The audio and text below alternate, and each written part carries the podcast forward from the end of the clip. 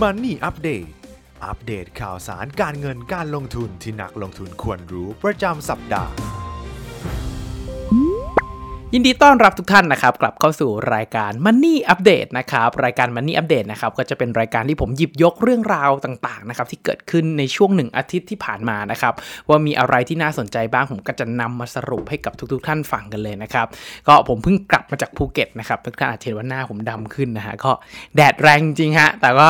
สนุกดีครับก็ถ้าเกิดช่วงนี้ใครมีโอกาสได้ไปเที่ยวได้พักผ่อนกันผมว่าการไปเที่ยวทะเลก็น่าสนใจกว่าจริงๆครับ ตอนนี้ภาคเหนือเราฝุ่นเยอะมากๆนะครับ ตอนนี้ภาคเหนือก็ค่อนข้างลำบากเลยนะครับ ก็เอาใจช่วยด้วยนะครับในช่วงหนึ่งอาทิตย์ที่ผ่านมานะครับจากที่ผมลองติดตามข่าวเนี่ย เออต้องบอกว่าตลาดหุ้นไทยค่อนข้าง ใช้คำว่าน่าเบื่อนิดหนึ่งนะฮะก็เพราะว่าตลาดมันไม่ไปไหนมาไหนเลยขึ้นขึ้นลงลงอยู่ในกรอบนะครับแล้วก็ไม่ได้มีข่าวอะไรที่กระทบต่อราคาหุ้นอะไรที่มันรุนแรงมากนักนะครับ แต่ว่าต้องบอกว่าสิ่งที่เดือดมากๆนะครับในช่วงหนึ่งที่ที่ผ่านมาเนี่ยก็คือภาคของต่างประเทศครับมีหลายเรื่องหลายราวต่างๆ มากมายครับเดี๋ยวผมจะไล่เรียงกันไปนะครับเรื่องแรกเลยนะครับที่กระทบกับตลาดการลงทุนตั้งแต่เช้าวันจันทร์ที่ผ่านมาเลยนะครับก็คือ เฟดนะครับประกาศไม่ต่ออายุมาตรการช่วยเหลือธนาคารพาณิชย์นะครับเอ่อต้องบอกก่อนว่าตั้งแต่ช่วงโควิดเนี่ยครับมันมีมาตรการหลายภาคส่วนมากนะครับที่เข้ามาช่วยเหลือทุก sector นะครับไม่เฉพาะว่าตลาดหุ้นไม่เฉพาะว่าธนาคาร หรือว่าไม่เฉพาะของอุตสาหกรรมต่างๆครับส่วนใหญ่จะมีมาตรการเนี่ยในภาพรวมศาสตร์ลงมาหมดเลยทีเนี้ยมันมีมาตรการตัวหนึ่งครับที่ทางเฟดเนี่ยสรุปแล้วก็คือไม่ต่ออายุให้นะครับก็คือตัวธนาคารพาณิชย์เนี่ยโดยปกติแล้วนะครับ เนื่องจากว่ามันเป็นระบบการเงินเป็นสิ่งที่เขาเรียกว่า มีความอ่อนไหวต่อระบบเศรษฐกิจค่อนข้างง่ายนะครับ เวลาเงินผ่านเข้าออกก็มักจะผ่านธนาคารพาณิชย์ก่อนนะทีนี้ตัวธนาคารพาณิชย์เองนะครับเขาจะต้องมีการสำรองไว้สำรองเงินไว้ตามสินทรัพย์ที่เขามีผมใช้คำนี้สมมติว่าเขามีสินทรัพย์อยู่ร้อยหนึ่งกฎอาจจะบอกว่าเขาต้องมีสินทรัพย์รับรองไว้อย่างน้อยเนี่ยสิบห้าถึงยี่สิบเปอร์เซ็นต์สมมตินะฮะทีนี้เนี่ยเฟดบอกว่าเฮ้ยในช่วงนี้เนี่ย เอ่อมันสภาพคล่องค่อนข้างแย่จะให้เอาเงินมาสำรองเยอะๆแล้วเอาเงินแล้วให้เงินดองไว้เนี่ยโดยที่ไม่ไปหมุนเลยเนี่ย มันก็ดูไม่ค่อยมีประสิทธิภาพเท่าไหร่ในช่วงที่ตลาดต้องการสภาพคล่องในลักษณะนี้นะครับ ที่นี่ครับเฟดเขาก็เลยจัดการโดยการที่บอกว่า งั้นเอางี้เอ่อพวกสินทรัพย์ที่เป็นพันธบัตรและเงินฝากที่ฝากไว้กับธนาคารกลางนะครับด้วยระบบของธนาคารพาณิชย์มันจะมีสินทรัพย์พวกนี้ฝากอยู่กับธนาคารกลาง ซึ่งเป็นจำนวนที่ไม่น้อยนะฮะค่อนข้างเยอะเขาเฟดก็บอกว่าไอ้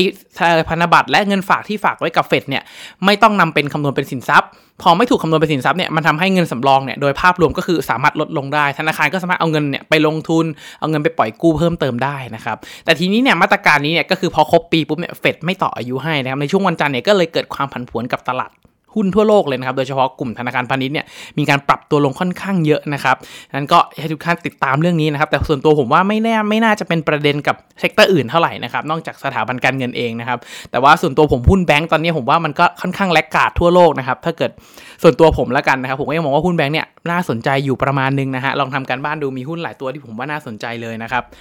อ่าแล้วก็อีกเรื่องหนึ่งครับ เฟดก็ยังมีการเกินๆออกมาด้วยว่าน่าจะมีการอัดฉีด เงินกระตุ้นรอบใหม่นะครับ ไม่นับ 1.9 ล้านล้านที่แบบถือว่ามหาศาลที่อัดไปแล้วนะครับ ตอนนี้มีอีกหนึ่งก้อนที่เขากำลังจะคุยกันใหม่นะครับ คือ 3 ล้านล้านดอลลาร์นะครับ ไม่รู้จะใช้คำไหนนอกจากคำว่าบ้าไปแล้วนะครับ อัดฉีดกันหนักขนาดนี้นะครับเเขาเขามองว่าเศรษฐกิจที่อัดไป 1.9 ล้านล้านเนี่ย มันยังไม่อาจจะทำให้เศรษฐกิจหมุนกลับมาได้เหมือนเดิมนะครับ เขาก็ต้องการเงินอีกก้อนใหม่อัดฉีดเข้าไป ซึ่งมันมากกว่าเดิมเกือบ 2 เท่าเลยนะครับ ก็คือแบบ เยอะมากมากกว่าประมาณ 40%เนี่ย ซึ่งถือว่าค่อนข้างเยอะจากเดิมนะครับ 3 ล้านล้านเนี่ย ก็คือมันก็มีประเด็นเรื่องที่ว่า ถ้าเกิดเศรษฐกิจสหรัฐไม่ฟื้นเหมือนกับที่จีนทำได้เนี่ย มันก็จะมีประเด็นที่ว่า เออ จีนอาจจะมีตัวเลขเศรษฐกิจที่แซงหน้าสหรัฐนะครับ ซึ่งอเมริกาครับเขาไม่ยอมเรื่องนี้อยู่แล้วนะครับ เขาจะทำทุกวิถีทางเพื่อให้เศรษฐกิจเขากลับมาหมุนเหมือนเดิมไม่ได้นะครับ ก็ต้องติดตามกันก่อนนะครับ ก็อย่างที่ผมบอกว่า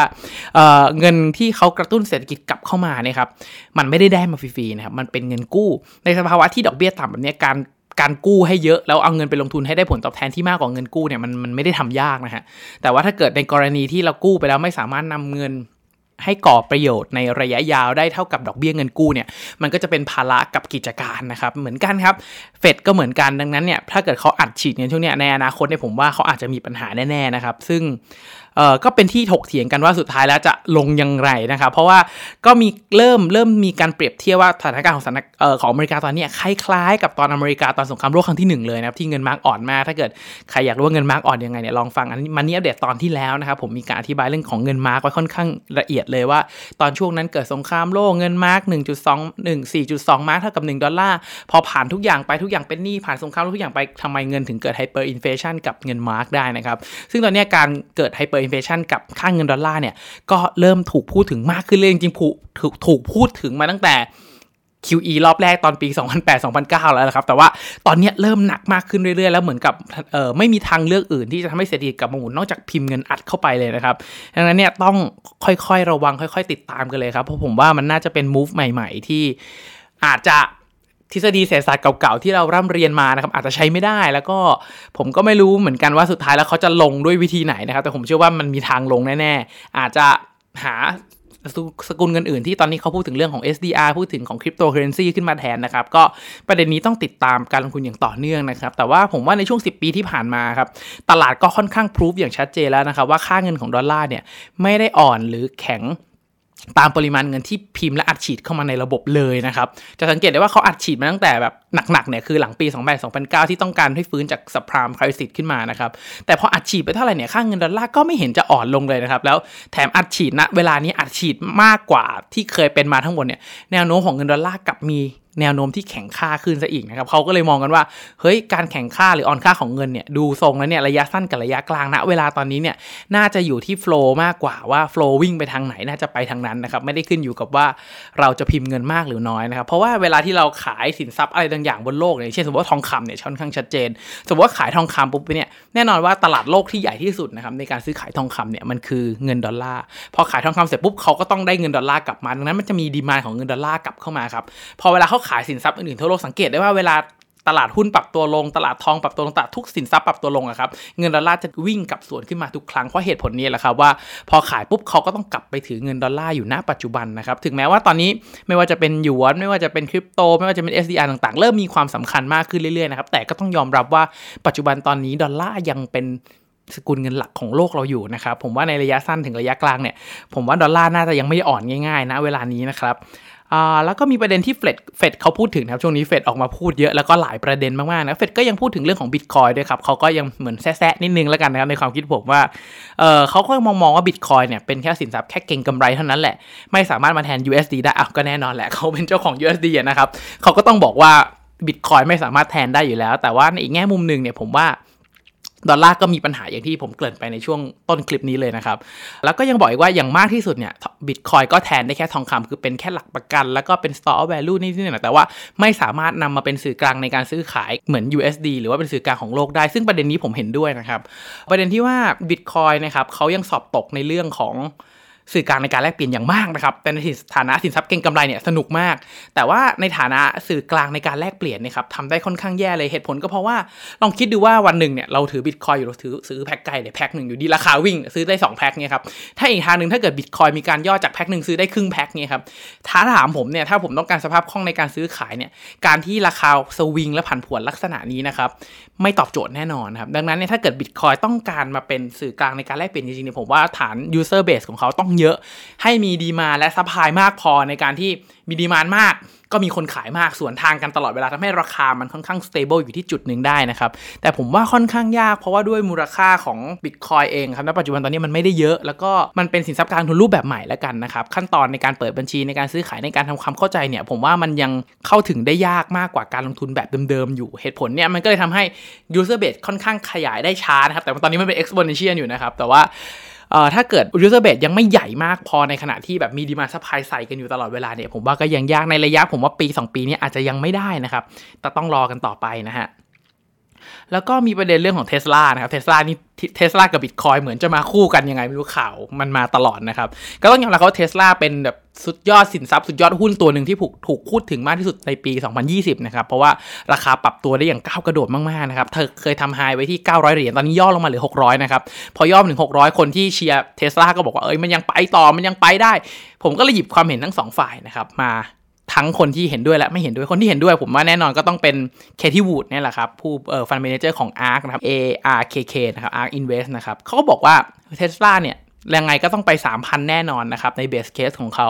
เหตุผลก็เพราะว่าเทสลาเนี่ย EV คาขายได้อย่างมหาศาลนะ อย่างน้อยๆเขาบอกมี 10 ล้านคันแน่ ๆ นะครับ แล้วก็น่าจะเป็นบริษัทแรกที่สามารถทำ full autonomous car คืออารมณ์ประมาณว่า full autonomous autonomous car เนี่ย มันมีหลายเลเวลนะครับ เออเขาบอกว่าเทสลาน่าจะไปเลเวล5ได้คือการที่มันเป็นแท็กซี่ได้เลยคือเรากดเรียกปุ๊บเนี่ยมีรถมารับแต่ไม่มีคนขับ ก็คือออโต้ได้เลยเป็นแท็กซี่ได้เลยเนี่ยเขาบอกเทสลาน่าจะทำได้ที่แรกนะครับแล้วเขาบอกถ้าเกิดเทสลาทำได้ระดับนี้ยอดขาย EV คามามากขนาดนี้นะครับก็น่าจะทำให้เทสลากลายเป็นบริษัทที่ใหญ่ที่สุดในโลกได้ไม่ยากนะครับซึ่งประเด็นนี้ผมว่าก็ต้องคุยกันไปอีกสักพักเลยนะครับแต่ว่าในอีกแง่มุมนึงแน่นอนว่าก็ต้องมีคนที่ไม่เห็นด้วยกับที่เทสลาราคาปรับเพิ่มสูงขึ้นขนาดนี้นะเขาก็บอกว่า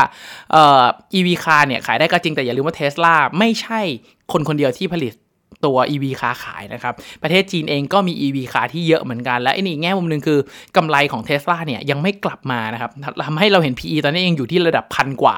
พอเป็นแบบนี้เนี่ยในระยะสั้นๆแล้วกันนะครับ พอใช้คำนั้นว่ามันน่าจะต้องมีการปรับตัวลงมาทำให้ PE อยู่ใน สภาวะที่เหมาะสมก่อนจะวิ่งขึ้นต่อไปได้ แล้วเราก็ต้องรอความชัดเจนของนโยบายของเท s l a อีกทีหนึ่งนะครับ อันนี้ผมว่าก็เป็นข้อมูลทั้ง 2 ฝ่ายที่น่าสนใจนะครับ ถ้าถามผมส่วนตัวผมไม่ได้ลงทุนโดยตรงในเท s l a นะครับ แต่ว่ามีถือผ่านกองทุนอยู่บ้างก็เป็นการ diversify แล้วครับ เรียนตามตรงกับทุกๆท่านนะว่าหุ้น tech บางตัวเนี่ยผมว่าประมาณ 90%ของหุ้น tech ณปัจจุบันตอนนี้ถ้าใครไม่ใช่สายโปรแกรมเมอร์หรือว่าแบบ มีความรู้เชิงลึกจริง ๆ นะครับ ผมว่าวิเคราะห์หุ้นค่อนข้างยากมากนะครับ เพราะว่าหุ้น tech เนี่ยเป็นหุ้นกลุ่มหนึ่งที่ไม่สามารถใช้ความรู้แบบเดิมนะครับในการวิเคราะห์ได้ ต้องใช้วิธีอีกในการประเมินหา growth หาอะไรใหม่ หา Market Value หา User อะไรต่างๆเนี่ยเข้ามาวิเคราะห์มากขึ้นนะครับ ซึ่งเป็นเรื่องใหม่นะครับผมใช้คำว่าเรื่องใหม่แล้วกันนะครับ ดังนั้นอยากให้ทุกท่านศึกษาเรื่องของในการประเมินหุ้นเทคเพิ่มเติมด้วยถ้าเรามองว่า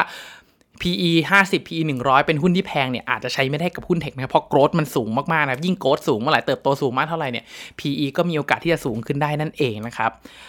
แล้วก็มีอีกเรื่องหนึ่งที่น่าสนใจนะครับก็คือเรื่องของค่าเงินครับค่าเงิน US ในช่วงหนึ่งอาทิตย์ที่ผ่านมาแข็งค่าเร็วมากนะครับก็คือเพิ่มมากกว่า 1%เลยนะครับเมื่อเทียบ กับเอ่อ US dollar index นะครับ แต่ว่าถ้าเกิดมาเทียบกับเงินบาทเนี่ย เงินบาทอ่อนค่อนข้างแรงนะครับ มากกว่า 1%เหตุผลคือมันมีฟันฟลูไหลออกไปค่อนข้างเยอะนะครับ พอฟันฟลูไหลออกแน่นอนครับว่า มี demand ของค่าเงินดอลลาร์เพิ่ม แต่ว่ามี supply ของค่าเงินบาทเวลาเขาแลกเงินออกนะครับ มันก็จะมีแรงขายค่าเงินบาทต้องการ US มันก็ทำให้ค่าเงินบาทอ่อนแรงมากกว่าค่าเงินอื่นๆนะครับ แต่ว่าจะมีอีกค่าเงินตัวหนึ่งครับที่ในช่วงหนึ่งที่ที่ผ่านมาเนี่ยอ่อนแรงมากนะครับนั่นก็คือค่าเงินลีราของตุรกีนะครับอ่อนลงเมื่อเทียบกับ USD เนี่ยประมาณ 15%เลยนะครับเหตุผลหนึ่งเลยครับที่แบบทันทีเลยอะเพราะว่าประธานาธิบดีของเขาเนี่ยมีการสั่งปลดผู้ว่าแบงค์ชาติของเขาเนี่ยออกจากตำแหน่งอันนี้เป็นคนที่ 3 ในช่วงระยะเวลา 2 ปีแล้วนะครับ เพราะว่าเขามีการขึ้นอัตราดอกเบี้ยจาก 8.75 นะครับขึ้นมาเป็น 19%เป็นระดับที่สูงในประวัติศาสตร์ของตุรกีนะครับเหตุผลที่เขาขึ้นไประดับนั้นเนี่ยเพราะเขาต้องการควบคุมเงินเฟ้อ แล้วก็ดึงเงินออกจากระบบเพื่อให้เงินมันไม่เฟ้อนั่นเองนะครับ ซึ่งปัญหาในการขึ้นอัตราดอกเบี้ยเพื่อควบคุมเงินพวกนี้นะครับมันผมว่ามีโอกาสเจอทุกประเทศจริงๆครับไม่ว่าจะเป็นตอนช่วงถ้าเกิดถามว่า ตุรกีเกิดอะไรขึ้นนะครับเคสจะเคสคล้ายๆกับเวเน แต่เวเนเกิดแรงกว่านะครับเเหมือนอาเจนนะครับเหมือนไนจีเรียที่ค่าเงินเฟอ้อสูงมากตราดอกเบี้ยก็ต้องสูงตามนะครับเพื่อให้มันชดเชยกับเงินเฟอ้อทำไม่งั้นค่าเงินจะอ่อนเละเทะมากๆเงินยิ่งไหลออกยิ่งหนักมากขึ้นนะครับเเหตุผลหนึ่งนะครับที่ทำให้ค่าเงินอ่อนขนาดนี้ แล้วมีแรงเลยขายค่าเงินลีลาออกมามากขนาดนี้นะครับก็คือเรื่องของหนี้นั่นเองครับซึ่งผมว่า สตอรี่นี้เราได้ยินกันมาแบบเป็นปีแล้วนะครับ ตั้งแต่ของเวเนตั้งแต่ไนจีเรียตั้งแต่อาร์เจนที่ไม่รู้กี่รอบแล้วนะครับ เรื่องของหนี้เนี่ยเพราะว่าตอนปี 2019 เนี่ยผมลองดูข้อมูลย้อนหลังดูนะครับเอ่อหนี้ต่อ GDP เขาอยู่ประมาณ 33%นะครับ แต่หลังจากโควิดผ่านไปสิ้นปี 2020 เนี่ยหนี้กระโดดไปเป็นที่ 174 นะครับประมาณ 5 เท่าตัวนะครับในระยะเวลาแค่ปีเดียวนะครับอันนี้ก็เลยเป็นสาเหตุหลักนะครับที่ทำให้ค่างเงินลีลาของตุรกีนะครับอ่อนตัวลงอย่างชัดเจนมากๆนะครับก็ผมเชื่อว่า ไม่นักลงทุนเราส่วนใหญ่นักลงทุนในประเทศไทยแล้วกันนะครับ คงไม่ได้ไปลงทุนหุ้นโดยตรงในตุรกี น้อยท่านนะครับนี่น่าจะไปมากๆเลยมากก็ผ่านผ่านกองทุนผ่านอะไรไปแล้วกันนะครับอันนี้ก็เป็นเหตุผลที่ผมว่าน่าจะต้องติดตามเหมือนกันนะครับ เพราะว่ามันกระทบต่อ emerging market ทั่วโลกจริงๆนะครับเรื่องนี้ถ้าเกิดใครลงทุนกองทุน EM อยู่เนี่ยน่าจะกระทบกับเรื่องนี้ด้วยกองทุนน่าจะมีการปรับค่าลดลงบ้างเล็กน้อยนะครับก็ติดตามการลงทุนกันให้ดีครับ ผมว่าตุรกียังไม่ใช่ประเทศแรกแล้วก็ประเทศสุดท้ายนะครับที่จะมีปัญหาเรื่องค่าเงินอ่อนแล้วต้องขึ้นดอกเบี้ยแบบนี้นะครับเพราะว่าปัญหาเรื่องนี้เนี่ยหลังจากโควิดเนี่ยเราต้องมาสางกันยาวเลยครับ เพราะว่าปริมาณนี้มันเพิ่มสูงขึ้นมากจริง ๆ นะครับแล้วก็มีข่าวเรื่องของประเทศไทยเนี่ยน่าจะใช้รถไฟฟ้า 100%ได้อีก 14 ปีนะครับ ตอนแรกผมเห็นข่าวโห14 ปีเลยนะครับ ซึ่งก็ภายในปี 2035 ถ้าเกิดถามผมเนี่ย ถ้าเกิดมองดูเหตุและผลจากที่ตอนนี้เนี่ยรถไฟฟ้ายังใช้น้อยมากนะครับ แล้ว facility ต่างๆ ไม่ว่าจะเป็นโรงชาร์จที่ชาร์จเทคโนโลยีแบตเตอรี่ต่างๆเนี่ยครับ ก็ต้องยอมรับว่ามันยัง มันยังไม่ได้ไปถึง มันยังไม่ได้ไปไกลขนาดนั้น ผมว่าถ้าเกิดตอนนี้ใครที่ใช้รถไฟฟ้าเนี่ยก็คือเป็นกลุ่มที่เขาเรียกว่า early adopter เลยนะครับ ก็คือคนที่ทดลองตลาดใช้ก่อน มีสามารถชาร์จไฟที่บ้านได้ แต่ถ้าอย่างผมผมอยู่คอนโดเนี่ย ตอนที่ผมตัดสินใจซื้อรถเนี่ย ถามว่าเรื่องรถยนต์ไฮบริดรถยนต์ EV car เนี่ย สนใจไหมผมสนใจนะครับ เพราะว่าเรื่องของเอ่อ performance ของการในการอัตราลงอัตราเร่งมันดีกว่าเครื่องยนต์แบบสันดาปแบบเก่าพอสมควร แต่ปัญหาคือผมไม่มีที่ชาร์จเนี่ยผมอยู่คอนโดไงครับ มัน facility เรื่องการชาร์จ จะไปชาร์จนอกบ้านก็ไม่รู้จะชาร์จที่ไหนชาร์จในบ้านไม่ได้ การใช้ EV ก็เลยเหมือนเป็นข้อจำกัดณปัจจุบันนะครับ มันก็ต้องรอทั้งเรื่องของโครงสร้างพื้นฐานที่ตามมานโยบายรัฐที่สนับสนุนนะครับแน่นอนครับว่าเทรนด์ของโลกเนี่ยไม่ว่าจะเป็นโลกร้อนเอ่ยเรื่องของเรื่องของโลกร้อนเรื่องของฝุ่น เรื่องของภาษีต่างๆ มันจะมีสนับสนุนตามมาเรื่อยๆอยู่แล้วเทรนด์มันไปแบบนั้นนะครับ เราขัดเทรนด์ไม่ได้หรอกครับ โลกมันมาแบบนั้นแล้ว EV คาร์ต่างๆพาร์ทอะไรต่างๆเนี่ยมันน้อยกว่าแบบรถยนต์สันดาปมาก การบำรุงรักษามันง่ายกว่านะครับดังนั้นในภาพรวมเนี่ยมันน่าจะไปได้แต่ว่าถามว่า14 ปี ผมว่า เป็นตัวเลขที่สมเหตุสมผลไหมสำหรับประเทศไทยผมว่าก็น่าสนใจนะครับ แต่ส่วนตัวผมว่าประมาณอีกสัก 5 ปีเนี่ย เราน่าจะได้เห็นรถไฟฟ้าวิ่งมากขึ้น น่าจะเห็นสถานีชาร์จมากขึ้นนะครับ แต่ว่าผมก็ยังไม่รู้ว่าเทคโนโลยีนะอีก 5 ปีเนี่ยแบตมันจะไปอยู่ตรงไหนนะครับ มันจะสามารถฟาสชาร์จ 5 นาที 10 นาทีแล้ววิ่งได้เลยอีก 400-500 โลหรือเปล่า เพราะว่าที่ถึงว่าเราจะกรุงเทพไปเชียงใหม่เนี่ยครับมันจะต้องมีสต็อปสักที่หนึ่งแน่ๆนครสวรรค์พิษณุโลกสักที่หนึ่งเพื่อชาร์จแบตสักคืนหนึ่งหรือว่าสัก 10 นาที 20 นาที เพื่อชาร์จแล้วไปต่อถึงเชียงใหม่ให้ได้นะครับ หรือจะลงภูเก็ตประมาณพันโลนะครับ มันก็ต้องมีตรงกลางผมว่าประมาณชุมพรสุราษฎร์แถวนี้ก็ต้อง stopover สักรอบหนึ่งเพื่อชาร์จแบตแล้วไปต่อนะครับเอ่อหรือว่าไม่แน่ว่าแบตอาจจะชาร์จทีเดียววิ่งได้พันโล ก็มีโอกาสนะครับ แต่ว่าต้องให้เทคโนโลยีเรื่องของแบตเตอรี่เรื่องของฟ a ซิลิตี้ต่างๆตามมาก่อนนะครับ แล้วคนเราถึงจะใช้ได้ผมว่าก็อย่างที่ผมบอกผมเดาไว้สัก 5 ปี เราน่าจะเห็นรถ EV คาร์ที่ใช้มากขึ้นนะครับ ปัจจุบันนี้ก็เยอะมากขึ้นเรื่อยๆแล้วนะครับ ในกรุงเทพนี่คือเยอะมากนะครับแต่เราใครที่ใช้แบบเป็น daily use ประจำวันชาร์จกลางคืนใช้ตอนเช้าเนี่ยผมว่ายังไงก็สบายๆนะครับแล้วก็มีข่าวอีกเรื่องหนึ่งนะครับที่ไม่พูดไม่ได้เลยครับคือเรื่องของคลองสุเอตผมว่าข่าวคลองสุเอตเนี่ยน่าจะเข้าหูทุกท่านแล้วเพราะว่าคลิปนี้ถ้าออกเนี่ยน่าจะออก วันจันทร์ตอนเช้านะครับ น่าจะตีข่าวกันเละเทะแล้วนะครับสำหรับใครที่ไม่ได้ตามข่าวหรือว่ายังไม่ได้ยินเรื่องคลองสุเอตเนี่ยผมจะสรุปให้ฟังแล้วกันนะคลองสุเอตเนี่ยครับมันคือคลองที่ตัดครับตรงคลองตรงอียิปต์ลงมาครับ เอาง่ายๆคือคลองนี้มันมีประโยชน์เรื่องของการขนส่งมหาศาลมากๆนะครับ การตัดลักษณะนี้ครับ มันเป็นการตัดทำให้เรือเนี่ยครับจากเดิมเนี่ย ถ้าไม่มีการตัดเส้นนี้เขาต้องไปอ้อมแอฟริกาตรงแหลมกูดโฮปนะครับ ต้องใช้เวลาประมาณ 25 วันนะครับ การตัดเนี่ยทำให้วิ่งได้ในครึ่งวันหรือประมาณ 12 ชั่วโมง คือมันเร็วขึ้นประมาณ 40 เท่าครับ ถ้าถามผมการตัดแบบนี้เนี่ยมันช่วยทำให้ลดค่าขนส่ง ขนส่งได้เร็วขึ้นลดทุกอย่างนะครับ แล้วเวลาที่เราอ้อมแหลมกูดโฮปเนี่ยครับ เหตุผลที่แหลมมันชื่อกูดโฮปเนี่ย เพราะว่าในอดีตนะครับเมื่อก่อนเนี่ย การที่พอลงมาถึงตรงนี้ปุ๊บเนี่ยครับ เมื่อก่อนเราเทคโนโลยีการเดินเรือมันไม่ได้ดีขนาดนี้นะครับ มันต้องลุ้นนะครับว่าของจะไปถึงหรือเปล่า ลงมาเจอพายุเจอคลื่นเจออะไรปุ๊บพอถึงแหลมกูดโฮปเจอสัญลกษณ์ปุ๊บอ๋อมันคือครึ่งทางแล้วมันเลยเป็นสัญลักษณ์ของความโชคดีของความอะไรแล้วเหลือให้ลุ้นอีกครึ่งทางนะครับ ทีนี้ไอ้พอขุดตกพอขุดผ่านตรงนี้นะครับพอขุดผ่านแล้วมันใช้เวลาแค่สิบสองชั่วโมงเนี่ยมันประหยัดได้หลายอย่างมากดังนั้น ไอ้ท่อเนี่ยครับมันคือท่อหลักที่ยุโรปไปเอเชียเอเชียไปยุโรปวิ่งไปกลับมาทั้งเรื่องขนส่งน้ำมันทั้งเรื่องขนส่งสินค้าต่างๆเนี่ยเราอยู่แล้วเอเชียเนี่ยเป็น OEM โลกนะครับคือการหลักฐานการผลิตของโลก ส่งไปเอส่งไปยุโรปเนี่ยคือผ่านเส้นทางนี้หลักๆเลยนะครับถ้าเตรียมมูลค่าของคลองสุเอตจริงๆเนี่ยมันมันมีมูลค่าประมาณ 12%ของการค้าโลกนะครับซึ่งมันใหญ่มากนะครับดังนั้นพอมันมีเรือนะครับชื่อว่า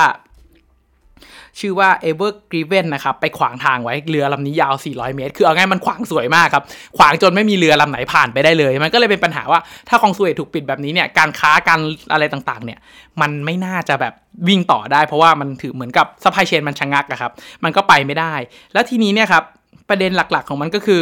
ลองคิดดูว่าคลองสุเอซมันมีอำนาจขนาดไหนนะครับ คือเขามองกันว่าเขาประเมินกันว่าประมาณ 2 อาทิตย์น่าจะเคลียร์ปัญหาเรื่องนี้ได้นะครับเเหตุผลที่มันช้า เพราะว่าตรงนั้นคลองตรงนั้นมันเป็นทรายเขาไม่สามารถเอาเครนขนาดใหญ่เข้าไปได้แล้วอย่าลืมเรือที่มันติดมันมีขนาดใหญ่มากนะครับ 400 เมตรนะครับ มันไม่สามารถหาเครนที่แบบไปยกเรือหรือว่าเรือน้ำหนักขนาดนี้ได้ มันก็ต้องรอให้พอน้ำลง ดอนทรายที่มันเกยตื้นขุดอยู่เขาก็ต้องไปขุดดอนทรายตรงนั้น พอน้ำขึ้นก็ต้องหาเรือมาดึงนะครับทำอยู่เงี้ยวนไปเรื่อยๆนะครับมันไม่มีตอนนี้ยังไม่มีวิธีอื่นนะครับเขาก็ยังคุยกันไปว่าอาจจะต้องแบบยอมเสียสินค้าบางส่วนบนเรือถีบลงน้ำไปเลย แล้วให้น้ำหนักเรือมันลดเพื่อให้เรือมันลอยตอนน้ำขึ้นได้ลักษณะนี้ครับเอ่อแล้วก็ขนาดเรือตัวนี้มันขวางมาประมาณ 3-4 วันแล้วครับวันที่ทุกท่านได้ฟังคลิปเนี่ยมันก็ยังไม่มีเรือลำไหนนะครับที่ตัดสินใจว่าจะย่ออ้อมแหลมกูดโฮไปนะครับเพราะว่ามันใช้เวลามากกว่า 20 วันนะครับเป็นอย่างน้อย เขาว่าถ้า 2 อาทิตย์ 14 วันจอดรอคุ้มกว่า คุ้มกว่าจะต้องไปเสี่ยงอ้อมแหลมกูดโฮปนะครับแล้วก็เสี่ยงภัยธรรมชาติเสี่ยงอะไรต่างๆ รวมถึงค่าน้ำมันในการขนส่งที่เพิ่มขึ้นเนี่ยเขาบอกว่าเสี่ยงรอตรงเนี้ยคุ้มกว่านะครับดังนั้นเนี่ยถ้าเกิดเราลองไปย้อนลองย้อนดูอดีตของ คลองสุเอตนะครับ เป็นคลองอีกเรื่องหนึ่งที่ผมว่ามีทั้งเรื่องของการเมืองเรื่องของเศรษฐกิจเนี่ยค่อนข้างเข้มข้นนะครับผมคงอาจจะไม่ได้ลงลึกเรื่องของการเมืองมากนักนะครับ เพราะว่ามันค่อนข้างเข้มข้นทั้งอังกฤษฝรั่งเศสทั้งทั้งอียิปต์ทั้งอิสราเอลมัวซัวไปหมดนะฮะลองไปตามกันดูผมว่าเรื่องนี้สนุกนะฮะแต่ว่าอย่างที่ผมบอกแล้วว่าคลองสุเอตเนี่ยเป็นเหมือนเส้นเลือดใหญ่ในการขนส่งจากเอเรียกว่าทางร้อยเปอร์เซ็นต์ก็ไม่ผิดนะฮะเอเชียไปยุโรปยุโรปไปเอเชียคือใช้ทองนี้ตลอดนะครับเอ่อทีเนี้ยครับพอ พอมันมีเรื่องนี้ตอนแรกผมก็คิดแล้วว่า มันจะต้องมีคนพูดถึงคลองคอดขาที่ไทยแน่ๆครับ ซึ่งมันมีจริงๆนะฮะคลองคอดขาคือคลองที่แบบเซาะตรงระนองชุมพรนะครับ ตัดตรงเนี้ยเพื่อให้จะได้ไม่ต้องไปอ้อมท่าเรือสิงคโปร์นะครับมันประหยัดได้เยอะมากนะครับซึ่งประเด็นนี้คุยกันมาแบบเป็น 10 ปีแล้ว ซึ่งถ้าไม่นับเรื่องของการเมืองระหว่างประเทศนับแค่เศรษฐกิจที่ประเทศไทยจะได้รับอย่างเดียวนะครับยังไงก็ควรขุดครับในความคิดผม แต่ว่ามันก็มีประเด็นเรื่องของการเจรจาระหว่างประเทศ การเมืองระหว่างประเทศที่ถ้าเกิดขุดจริง ๆ มันจะมีผู้เสียประโยชน์มีนู่นมีนั่นมีนี่นะครับดังนั้นคลองตัวเนี้ยก็เลยไม่ได้ขุดสักทีนะครับผมก็ลุ้นอยู่ว่าเธอถ้าเกิดมันเกิดการขุดขึ้นมาจริงครับผมว่าพื้นที่แถวแถวภาคใต้ในโซนนั้นเนี่ยผมว่าน่าจะเจริญมากขึ้นจริง ๆ นะครับ แต่ว่าอย่างที่บอกแล้วครับมันมีเรื่องของการเมืองค่อนข้างเยอะจริง ๆ นะครับ